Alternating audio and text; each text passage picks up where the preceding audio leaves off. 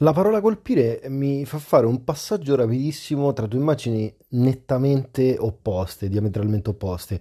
L'immagine iniziale del colpire è ovviamente qualcosa di fisico, l'immagine che a me sovviene è la box, eh, un personaggio eh, come Mohamed Ali o Tyson, personaggi che eh, ho, ho seguito in passato e il primo chiaramente rivedendo qualcosa eh, di registrato invece eh, l'altro è arrivato in piccola parte nella mia infanzia.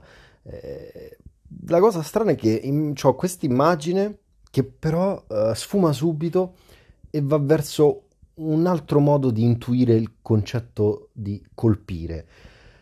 E non è più qualcosa di fisico, ma è qualcosa di mentale, di psicologico. Mi arriva l'immagine del colpire, eh, del fare colpo, uh, in un modo piuttosto pungente, uh, quindi il provocare, la provocazione. La provocazione del colpire uh, mi arriva eh, con tre personaggi che in due in un mondo più affine, l'altro in un mondo diverso ma comunque collegato e adesso vi racconto il perché. E, e sono tre personaggi che hanno delle, delle radici, delle macro categorie in comune, ma poi la, la loro personalità e percorso è totalmente diverso. E i personaggi della provocazione che mi arrivano in maniera netta uh, sono Lucio Fontana, Vittorio Sgarbi e Maurizio Cattelan. Ovviamente uh, ve li racconto perché uh, sembrano strani, un tridente tut- tutto sommato anomalo potremmo dire.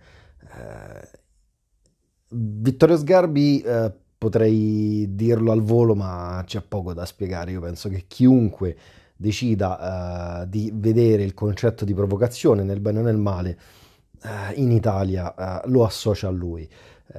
il mio colpire si è trans- trasmutato subito in un colpire di tipo provocatorio, di tipo psicologico, mentale e non fisico, e, e lui è uno dei capostipite, è colui il quale è riuscito in qualche modo a um, ottenere uh, un'immagine di rilevanza, uno, un teatro, un, un, palcoscenico attraverso la provocazione.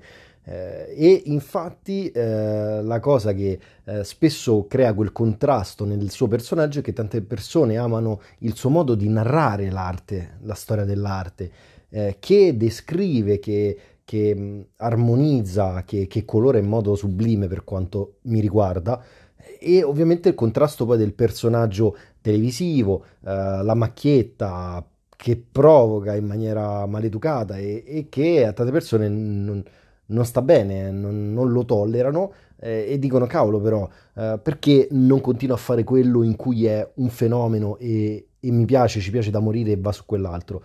E lui una volta questo lo spiegò, a me colpì molto e, e disse che io prima di iniziare con le provocazioni esasperate, esagerate, i capra, capra, capra ignorante, tutte queste cose, non mi si fidava nessuno. Io parlavo di arte e non ero nessuno. Da quel momento in cui decisi di affrontare il palcoscenico televisivo della vita o come volete, in un modo piuttosto mm, sicuramente un, un, livello molto più basso, abbassato di netto rispetto a come narra la storia dell'arte, tutti quanti hanno iniziato a darmi credito, a darmi retta, ho alzato la voce in un qualche modo e da lì, attraverso il Maurizio Costanzo Show, eccetera, c'è stata questa esplosione. Passando agli altri due immagini, le altre due personalità, personaggi artisti che ho associato col l'immagine del colpire, quindi della provocazione, il, il colpire, eh, dare il pugno allo stomaco in maniera eh, metaforica, figurata. Lucio Fontana. Lucio Fontana lo associo a un tipo di provocazione molto molto elegante, molto molto più, più pulita, più elevata. Uh, probabilmente una provocazione non sempre voluta in maniera consciente, ma incosciente è sicuramente una forma sublime, altissima di, provo- di provocazione.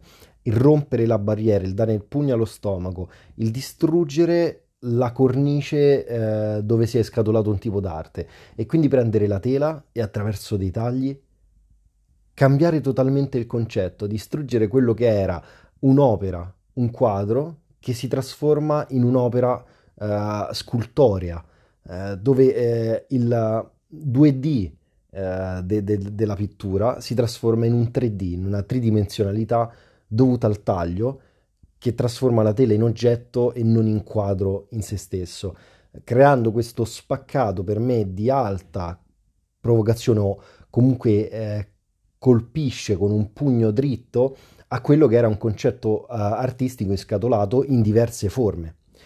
E l'ultimo è Maurizio Cattelan eh, che eh, ha fatto della sua carriera, della sua vita, della sua essenza la provocazione, sempre più forte in tantissimi casi. Um, un personaggio che io apprezzo tantissimo, un personaggio che uh, era rimasto molto uh, nascosto negli ultimi 10-15 anni, poi è ritornato una volta al Miami Basel con la banana appiccicata al muro e lì ha fatto rincazzare tutti creando una forma di opera artistica nella um, intolleranza, nel voler per forza indignarsi, nell'arrivare al lo sapevo far pure io, che però arriva sempre dopo che è stato fatto. Il non comprendere la differenza dell'arte eh, ad oggi, che abbiamo oggi, con l'arte eh, del bello, dell'immagine e quindi ragionare ancora in chiave che se qualcosa non è complicato o bello da fare allora non è arte e, e lui come un grimaldello fa forza nella mente di coloro i quali hanno per forza della loro sana o per meglio dire insana dose di indignazione quotidiana eh, e arrabbiarsi, ma arrabbiarsi perché? Ma che ti frega? A che pro? Indignarsi? Ah, è, una vergogna. Rispetto a chi? A cosa? L'ha messi tu i soldi? Hai deciso tu di aprire eh, la fiera eh, d'arte a Miami? Sei il proprietario di una galleria? Eh, non lo so. E, e, lui ha capito questo molto prima che si arrivasse ai tempi moderni in cui si vive di pane e indignazione. E, e quale forma di eh, pugno allo stomaco? Quale eh, provocazione più alta se non quella per cui un artista come Cattelan diventa e trasforma la provocazione in arte. Quindi non è più l'arte che eh, provoca, ma è il provocando che si crea l'opera ed è qualcosa di eh, emozionante, di, di, bellissimo che in tantissime opere ha fatto costantemente e, ed è l'immagine finale che associo al concetto, alla parola colpire.